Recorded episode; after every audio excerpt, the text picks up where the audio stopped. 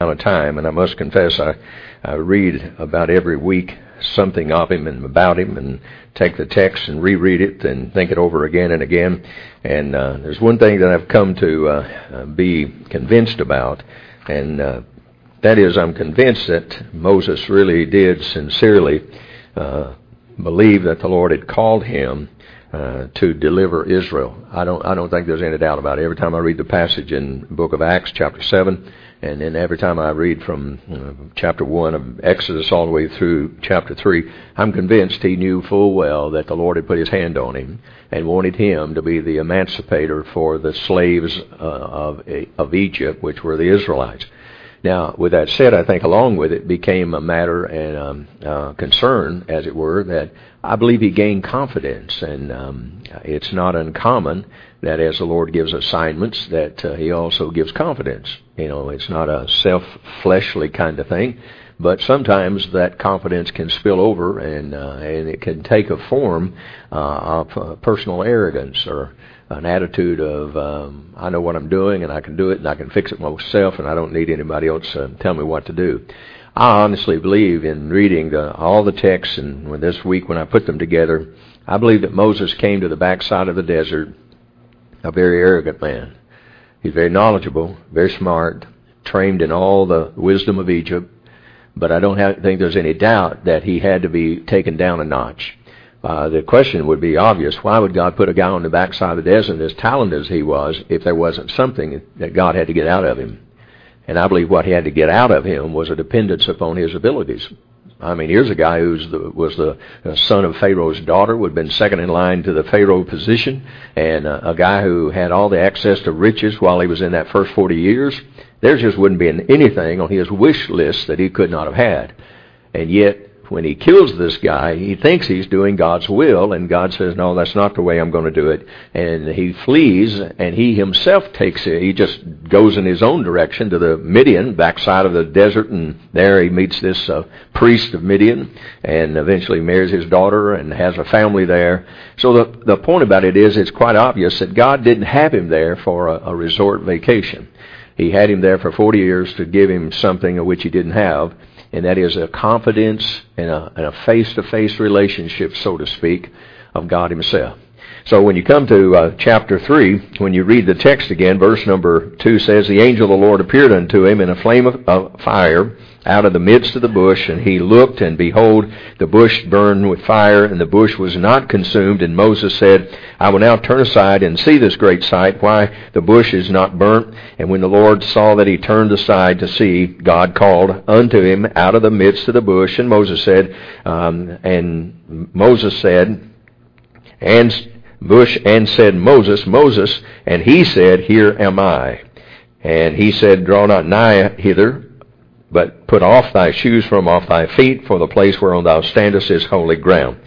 And he says, Moreover, he said, I am the God of thy father, the God of Abraham, the God of Isaac, the God of Jacob. Moses hid his face, for he was afraid to look upon God. And the Lord said, I have surely seen the affliction of my people, which thou art in Egypt, and have heard their cry by reason of their taskmasters. For I know their sorrows. I am come down to deliver them out of the hand of the Egyptians, and to bring them up out of the land into a good land, and a large unto a land flowing with milk and honey. Now, uh, and interesting, under the place of the Canaanites and the Hittites, the Amorites, the Perizzites, and the Hivites, and the Jebusites. Uh, that'll be an important thing because uh, that'll show up again later, and those same people, uh, so to speak, are going to be watching. And uh, so the Lord warns them ahead of time. Uh, these people are in that land, and they're going to be watching. And it's going to be important for you to behave yourself the way you should. And in, of course, at this point, M- Moses is not too, uh, he doesn't have a panoramic view of everything that's going to take place. The Lord is giving it to him in stages. But um, there is one thing I'm confident of now, after reading so much for so many weeks about him. I'm confident he was pretty competent himself. That is, he was pretty sure he could handle this. It reminded me of a, a thing I read this week. Uh, in fact, I found it in while I was reading. It said that the, when the National Cemetery of Gettysburg was dedicated, the chosen chosen orator of the day was Edward Everett. He prepared an oration which was scholarly and eloquent, even to satisfy all the con- conveniences and convention people of such occasion.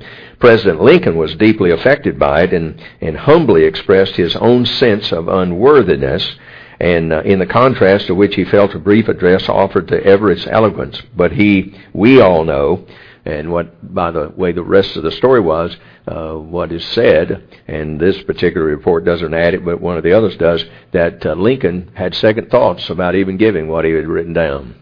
He uh, he said, "This is just so so simple," and he said, I, "I I don't even know whether I should." In fact, he wrote later he regretted giving it.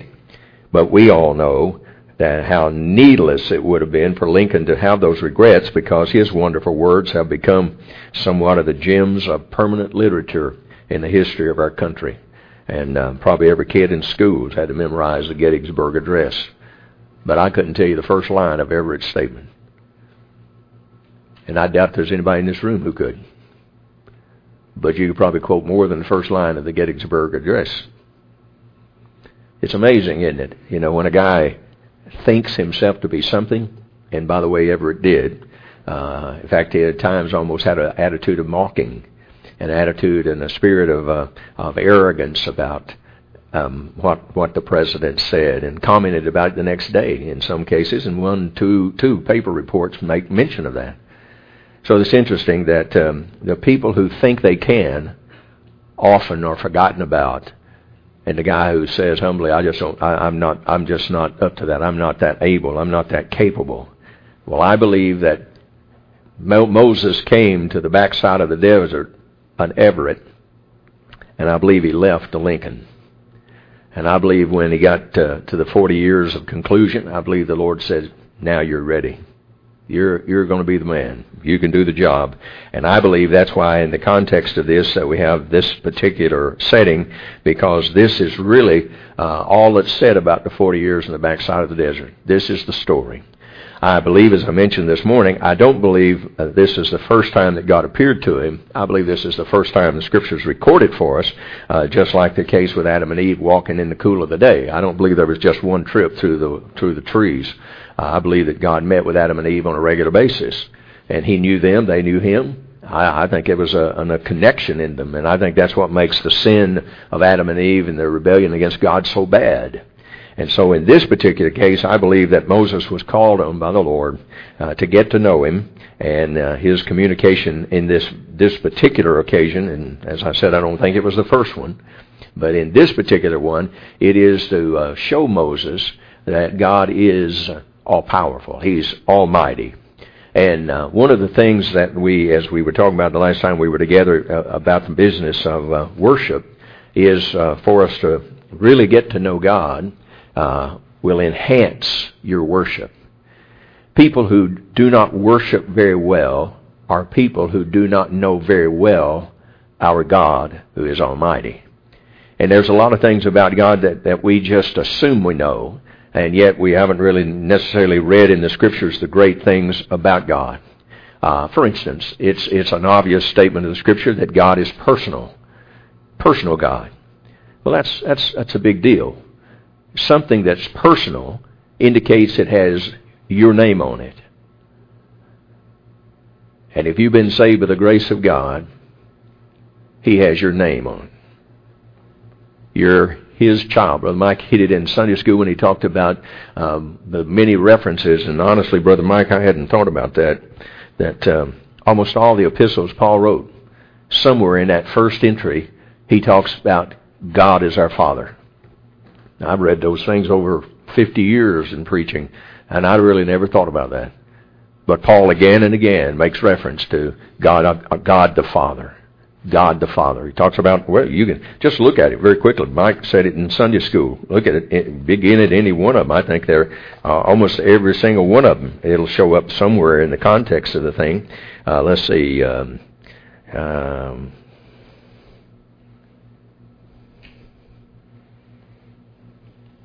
see which one I found.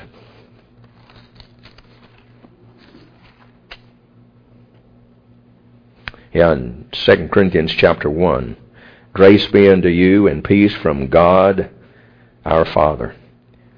And you can go through almost every one of the epistles of the Apostle Paul. And one of the emphasizing points that he brings to the people he's writing to who are believers is to remind them that God is personal. He's their Father.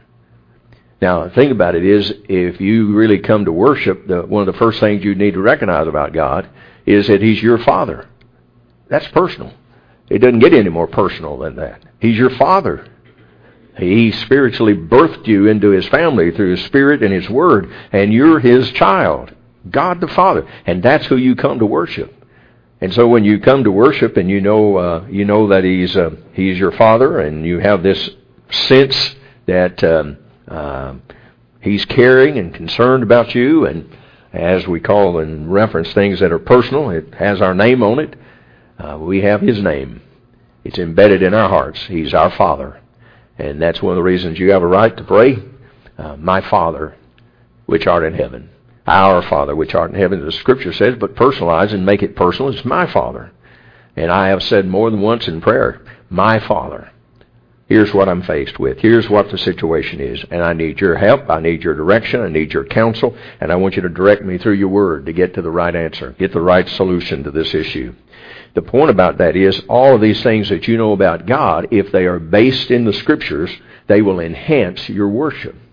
However, if you have caught on to things or heard things about God that the Bible does not solidify or verify, the fact is, it can damage your worship because God's not going to accept from you something that's not true. That is, if you say something about Him the Bible does not subscribe to, uh, that means you picked it up somewhere else, and He doesn't want that. If you're going to worship God, He wants you to worship Him in spirit and in truth, and He wants you to worship Him knowing who He is. And He is personal. If you've been saved by the grace of God, He is your Father. And He wants you to come that way and wants you to worship Him that way. There's something else about this uh, this whole thing, and it's uh, one of those kind of deals where you only catch on to it by looking over many scriptures. Let me show you that as we're to worship God now, and uh, it'd be good to get accustomed to it uh, because the Bible sets up what it's going to be, uh, and it'd be good if you know what to expect. Look, if you would, at the book of Revelation. Look at chapter number four. Uh, Revelation chapter number four, and look, if you would, at uh, verse number eight. Revelation chapter 4, and look to verse number 8. Revelation 4, verse 8, the Bible says there, Revelation 4, 8, and the four beasts had each of them six wings about him, and they were full of eyes within, and they rest not day and night, saying, Holy, holy, holy, Lord God Almighty, which was and is and is to come. And when those beasts give glory and honor and thanks to him that sat upon the throne, who liveth for ever and ever, the four and twenty elders fall down before him, and that sat on the throne, and worship him that liveth for ever and ever, and cast their crowns before the throne. Thou art worthy, O Lord, to receive glory and honor and power, for thou hast created all things, and for thy pleasure they are and were created in this passage of Scripture, it gives you a sort of a, uh, an insight uh, to what kind of worship is going to take place in heaven one day, someday. And what's interested in this passage of Scripture, the emphasis is laid for something that we know about God, but we don't always think about it in terms of having knowledge when you come to worship. And it's verse number 11. For thou art worthy, O Lord, to receive glory and honor and power, for, in other words, because Thou hast created all things, and for thy pleasure they are and were created. Uh, it's a simple truth, but it's an important truth to get a hold on. That God created everything for his own pleasure. Not for yours, not for mine, not for America, not for the planet Earth. He created everything for his own pleasure. Now, when you come to understand that, that everything he created is for his own pleasure, there is a some certain sense about that that makes worshiping Him uh, just not just good. It just seems like the sensible thing to do. I mean, He created everything. Everything was created for His pleasure. Not for yours and not for mine and not for anybody else. For His own pleasure. So He is creator and He is the one who gets the pleasure out of it. It just seems smart to me and seems like it'd be the common, normal, ordinary thing to do that person who did all that ought to be worshiped. And that's exactly what these guys did, and uh, I say these people did in, in uh, Revelation chapter 4. Skip over to chapter 5. Look at chapter 5 of Revelation. Look at chapter 5 and verse number 11. Revelation 5:11 and I beheld and I heard the voice of many angels round about the throne and the beast and the elders and the the uh, number of them was 10,000 times 10,000 and thousands of thousands saying with a loud voice worthy is the lamb that was slain to receive power and riches and wisdom and strength and honor and glory and blessing and every creature which is in heaven and on the earth and under the earth and such as are in the sea and all that are in them heard I saying blessing and honor and glory and power be unto him that sitteth upon the throne and unto the Lamb forever and ever. And the four beasts said, Amen. And the four and twenty elders fell down and worshipped him that liveth forever and ever. What's important about this is that the same kind of people in chapter 4 do the same or similar thing in chapter, four, uh, chapter 5 and verse 14 is that they fall down and worship him that liveth forever and ever, a reminder that God is eternal. That is to say that uh, He's not only creator, and He created everything for His own pleasure, but to God's glory, He is eternal. And there's nothing else that's eternal. God is. Uh, his Word is, but the fact is we only have copies of it, so when we get to heaven, He'll have to have a, a glorified position of it or a condition of it because it won't last in this world it'll deteriorate. Years ago, there was a, an organization, a Bible company, that went about telling people, families, to, to buy up Bibles and to store them in uh, pressured chambers so that they could, you know, last forever and ever and ever and all that kind of stuff. Well, the truth of the matter is, people bought them and people put them in these pressurized train chambers, and they had a, supposedly a temperature control on them, and they were going to be something that would last forever. Ten years after they buried them, two thirds of them disintegrated. That is, they were deterioration started in. They couldn't contain them, and then when the people picked them up out of that chamber, they fell apart, and they were of no use anymore. You see, God's not talking about His Word as you and I know it. His Word is eternal, and there'll be the Word will be there. There'll be no doubt about that. But the point is that it won't do you any good or me any good to try to save one of these Bibles and quote take it with us. I've seen uh, over the years, and I've been preaching 50 years, I have seen numerous caskets uh, that had a Bible in it. Now, I'm not being unkind or rude or crude, but there's really no purpose putting a Bible in a casket because it'll just deteriorate, and you could give it to the Gideons or to these rebounding companies who send them overseas to missionaries. You'd do a lot better good than it would be put in a casket. Anything going in a casket is going to deteriorate, period.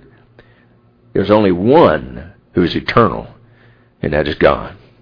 So when you come to worship Him, you not only worship Him as the creator of everything, you worship Him as the one who created everything for Himself and for His pleasure, and you worship Him as the eternal one. Someone who is never going to die, he's never going to get sick, he's never going to have a bad day, he's never going to be moody, he's not going to be like any of us. He's not going to be up on Monday and down on Tuesday or up on Thursday and down on Friday. He's going to be, con- he's always the same. He never changes. That ought to make your worship of him easier.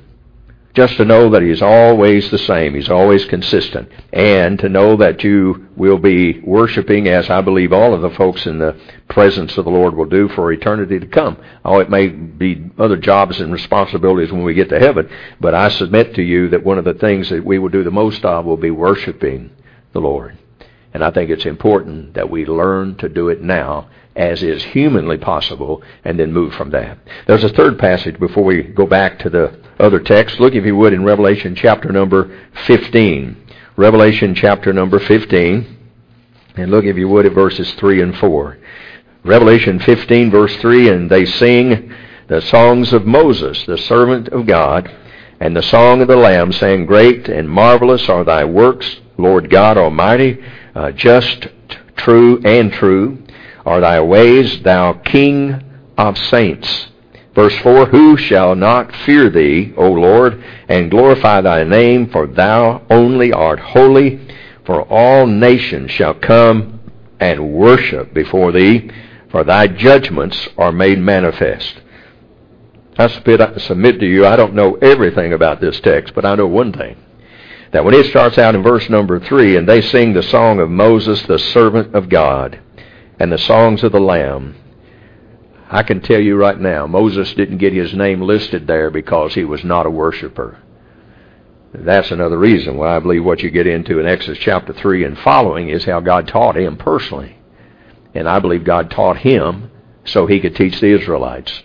And the Israelites then would honor and glorify the Lord, and even though they got all out of sorts between the time that Moses was called and the time that Moses died, the fact is that uh, nobody would look at Moses and uh, not say what the Lord said about him. He called him a servant of the Lord. Numerous references of Moses as a servant of the Lord. And the word servant in some of those cases mean slave. Same thing they were in Egypt. When the Israelites were there, they were called slaves.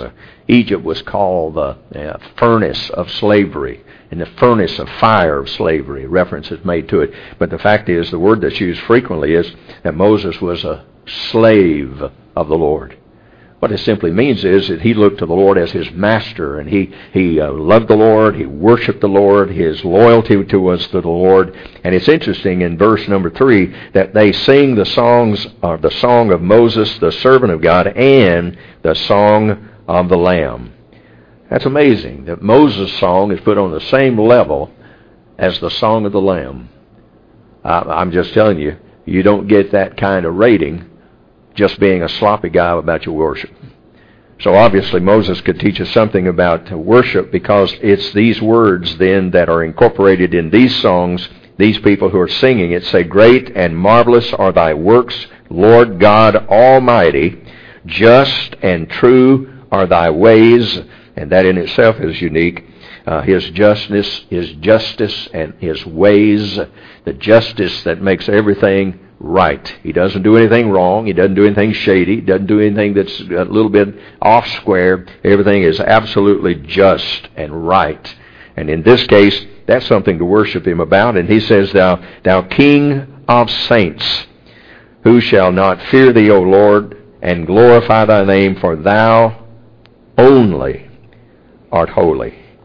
By the way, remember this is spoken in heaven. So even in heaven, the Lord God seems to be holier than all the people who got there in all their glorified states. The context would prove the point that, that, that He's above them. Wherever we are up there in all of our glorified state, He's above that. Because only He is of this level of holiness. But the good news is, He's eternally that. He doesn't change like we will. We we are unholy and would be in His sight. I mean, uh, he he couldn't even look upon His Son on the cross because Christ had all His sins of all of us on His shoulders, and the Father turned His back on Him. Wouldn't even look at Him. So the fact of the matter is, He was in God's perspective then. He was unholy. The Son was because He had all this sin attached to Him. But it's amazing to me that Moses, as a song of Moses and the song of the Lamb, a list within the words of that song speaks about the holiness of God. For all the nations shall come and worship before thee. I say to you that it's a, an interesting thing, by the way, some to discussion about this happening on the earth and the vials and so forth. That's true in the context. The context further illustrates so that if we could do this on earth, as is the context here, it'll surely be done in heaven by virtue of the fact that the people who go there are more inclined, not out of judgment, to do what they'll have to do, because these folks here may have done that. These folks of the nations bowing to him may have done it because the vile judgments were so bad they, they gave up in worship. We won't be doing that there. What happens there, it'll be done because that's our heart to do it. Let me take you back to Exodus chapter number 3, if you would, and look down to verse number 12 in the text. In Exodus chapter 3, verse number 12, it said, And he said, uh, Certainly I will be with thee. This is after the Lord has given Moses the commission, what he wants him to do. And it's also after the Lord has, so to speak, certified Moses as being uh, obedient to him, subservient to him, worshipful of him. He says, And certainly I will be with thee, Moses, and this shall be a token unto thee that I have sent thee. When thou hast brought forth the people out of Egypt, ye shall serve God upon this mountain. It's interesting, and uh, that phrase in that text is important because it simply states it simply states that when you brought the people out of Egypt, you will actually serve God on this mountain. The purpose of the deliverance out of Israel was worship. And uh, we would say, well, I, I, I, thought there was some of these other verses incorporated in this thing. Well, it's important to understand that uh, when um, we read the scriptures and you do the word analysis and word checks, uh, you find out that uh, the word worship uh, is the same word for to be a slave. The same word in the Hebrew for worship is the same word that means uh, to be a slave. It means to be a server, somebody who submits to a master. So the idea of what's happened here, Israel has been a slave in Egypt for all these 430 years. And uh, chapter 13, look if you would over there quickly. Exodus chapter number 13. Look at Exodus 13. Look down to verse number 3. Exodus 13 in verse 3 said, And Moses said unto the people, Remember this day in which ye came out of Egypt, out of the house of bondage. For by strength of hand the Lord brought you out from the place there, there shall no leavened bread be eaten. He calls Egypt as a whole the house of bread in uh, some or house of uh, bondage, excuse me. And if you go to your Hebrew word and look for the word bondage, uh, many of the times the word for bondage is translated by the word simply slaves. It's a house of slaves. And that's what the Lord called it, what Egypt, what Moses is saying it was, a house of slaves. That's all it was. Then look over, if you would, to chapter number 20. You're in chapter 13. Look over chapter number uh, 20. And look at verse number 2. He said, I am the Lord thy God, which have brought thee out of the land of Egypt, out of the house of slaves. King James calls it bondage. In the Hebrew word is the word slaves. Brought it out of a house of slaves. And uh, what's interesting about this is, and back there in Exodus chapter 3 in verse number 12, uh, says Moses would deliver Israel, and uh, one they would worship the Lord on this very mountain that the Lord is speaking to uh, Moses from the burning bush out of it. And um, having served as slaves uh, to Egypt and to the Egyptian gods, Israel was now to serve the Lord, and the Lord wanted to come back to this very place where the Lord and Moses had this great eventful meeting. And uh, Moses, I believe, here uh, submits himself to be the subject of the Lord, to be the slave of the Lord, to be a servant of the Lord. Remember, Moses is repeatedly called a servant of the Lord. That servant carries with it the idea of one serving. It also means one worshiping. One worshiping.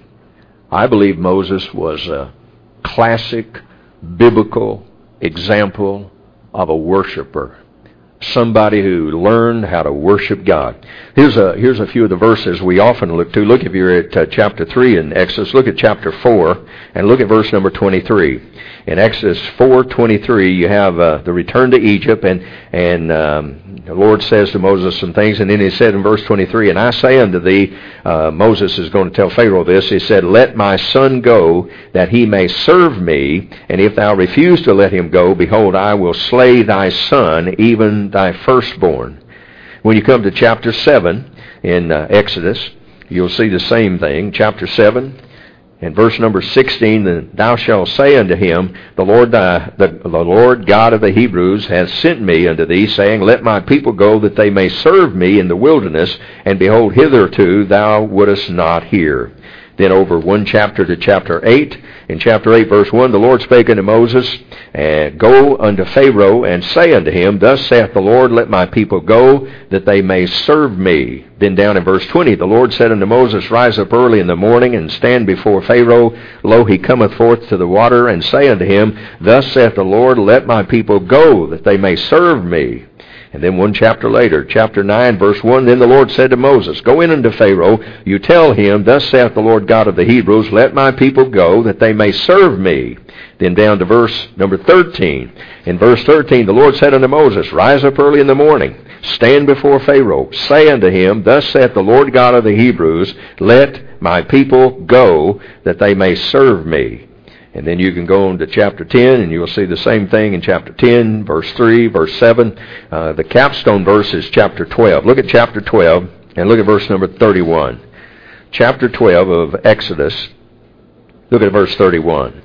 And he called for Moses and Aaron. Now this is uh, Pharaoh. He called for Moses and Aaron by night, and he said, Rise up, get you forth from among my people, both ye and the children of Israel, and go serve the Lord as you have said. It's an interesting thing that um, this uh, serving is um, just like it is of the New Testament. Remember last week when we talked to you about uh, Luke chapter 10 and verse 38 through 42 with about Mary and Martha. And uh, Mary had chosen that good thing and was sitting at the feet of the Lord Jesus while he was talking and no doubt teaching. And Martha was cumbered about much serving. She got caught up in the serving side of it without the worship side of it. People who get caught up in the serving and do not do the worshiping will eventually burn out. Eventually burn out. They'll get where church is cumbersome. Going to church is a humdrum kind of thing. But when you have make sure the worship is right, then the service will flow freely. That's why Moses is called by the Lord himself, Moses, the servant of the Lord. Look, to be called the servant of the Lord is to say several things. By the way, let me uh, let me show you before we leave, and it's time to go. So look, if you would, from uh, uh, all of those in uh, the Old Testament, look over to. Um, uh, let me find my passage here. Look over to um, John chapter twelve. John chapter twelve. John chapter 12. Look, if you would, at the first three verses. John chapter 12, you have the case with um, Mary, and back over there in Luke chapter 10, she was sitting at the feet of Jesus. Her sister Martha was cumbered about much serving. Mary was not cumbered about serving, she was worshiping. And here you have uh, evidence of her balance. She said, the Bible says, John repeats this, then said, or then Jesus, six days before the Passover, came to Bethany, where Lazarus was, which had been dead, whom he raised from the dead. And there they made him a supper, and Martha served, but Lazarus was one of them that sat at the table with him. Here you have Martha serving again. Verse 3 Then took Mary a pound of ointment of spikenard, very costly, and anointed the feet of Jesus, and wiped his feet with her hair, and the house was filled with the odor of the ointment. You could preach a week about that, but the thing is, Martha is still caught up with just serving. And here you have the service side of it from somebody who worships. And what Mary does here is ex- explained very minutely. She got this ointment and she washed and wiped the feet of the Lord Jesus Christ. And the details are given to us here. One, it was very costly. Two, she anointed his feet. Three, she wiped his feet with her hair. And fourthly, it affected the whole house where they were. It's, it spread out over the whole thing. Everybody in the house recognized the fragrance of what Mary had just done. Did anybody notice what Martha had done? Not a word. Did the Lord Jesus Christ comment about how good Martha had served? What a wonderful. No, no, not a word. But in the eternal word, Mary is listed. Because back over there in Luke chapter 10, Mary showed herself strong in worship first, and then service follows. Moses is called a servant of the Lord because he learned to worship, and then he served the Lord for all the years of his life. He made a lot of mistakes, but uh, I wouldn't want to stand next to him when the rewards are handed out because this guy will be loaded. Uh, this guy will have a whole ton of them because he did more good than bad. And it is uh, very obviously the Lord talked to Moses and spoke to Moses more than he did any other human on the face of the earth. It's no wonder that in Revelation we have that we're going to sing a song of Moses, or they are at that time, or and and it's going to be the song of Moses, the servant of the Lord, and the Lamb. Uh, that's uh, what you call getting uh, getting good uh, headliner kind of recognition. And that's what happened in John chapter 12, where you have Mary, who uh, is in this case, she's worshiping the Lord, and uh, worship in this kind of way is considered doing something for somebody that will bring you no good necessarily yourself. That means you don't do it to get something, you do it because you care. And in this case, she cared. And uh, what's more important, the Lord noted. And the Lord calls attention to it. John writes it down for us. And I'll assure you that for all eternity, this will be something that will be noted about Mary. She uh, got a very costly uh, fragrance. And she put it on the feet of the Lord Jesus Christ, which, by the way, technically would be wasted. I mean, uh, I don't mean to be um, rude or crude, but you just simply you don't bathe your feet in cologne. You know, you just wouldn't do that. Even in this day and age, when of which this is written, that wasn't a common thing. I have a book on Bible land customs, and this was far away from what the custom was. Wash the feet, absolutely, but not anoint them with a fragrance. The only time it was done was with the person was a dignitary, someone of high level rank. And it's quite obvious that Mary looked at this as the highest rank possible, the Son of God, the Savior of the world. And she anoints his feet. But she not only anoints his feet with this, and then it begins to smell up the place, she takes her own hair and she begins to dry the excess of that perfume off of his feet with her own hair. Now, I, I don't say this as a, a put down, but most women don't really want you messing with their hair. Can you imagine a lady getting down in front of a man who's been walking in the outside, and if his feet had not been washed by a servant, then his feet would have been dusty in his sandals. And here's this woman, and we would assume she has long enough hair. She could bow down before him, and after she's anointed his feet, she takes her hair and turns sideways and gets very low and begins to dry his feet with her hair. I, I can't imagine a more unlikely position for a person to get in. And then what happened was the room, the room was saturated with a fragrance from what had happened. By the way, I'm not so sure, but one of the old preachers is, is correct when he said there had an unnaturalness to it to do that. What made it unique was uh, God the Father or the Spirit took that fragrance and sort of whisked it around, sort of stir it up where it would cover the whole house. There's times when I come to the church through the week and after the services of Sunday, and I can walk through the front door and smell the perfume of all the people who had perfume on on Sunday. It lingers. And I believe it lingered in this house. And I say to you that it's because Mary in Luke chapter 10 is an excellent illustration of true worship, sitting at the feet of the Lord Jesus while he speaks and talks and teaches, and she's open hearted, open eared, and she took to heart what he said. And then, chapter 12 of John, her sister and she have again access to the Lord Jesus. Lazarus is present. And Mary then takes out a, a, a, very costly perfume, anoints the feet of Christ, wipes it with her hair, and the whole room is filled with the fragrance of it. I say all that to say this to you. When you worship the Lord, and you know who you're worshiping, and that's important, and you ought to ask yourself, who am I worshiping?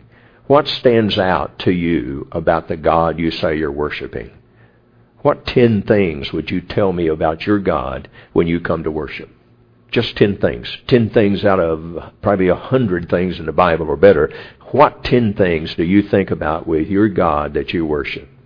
And then secondly, not only the thing about knowing who you worship and knowing Him that way, uh, but also having this uh, sense of wanting to do something for Him, because in worship there is, it has to be costly.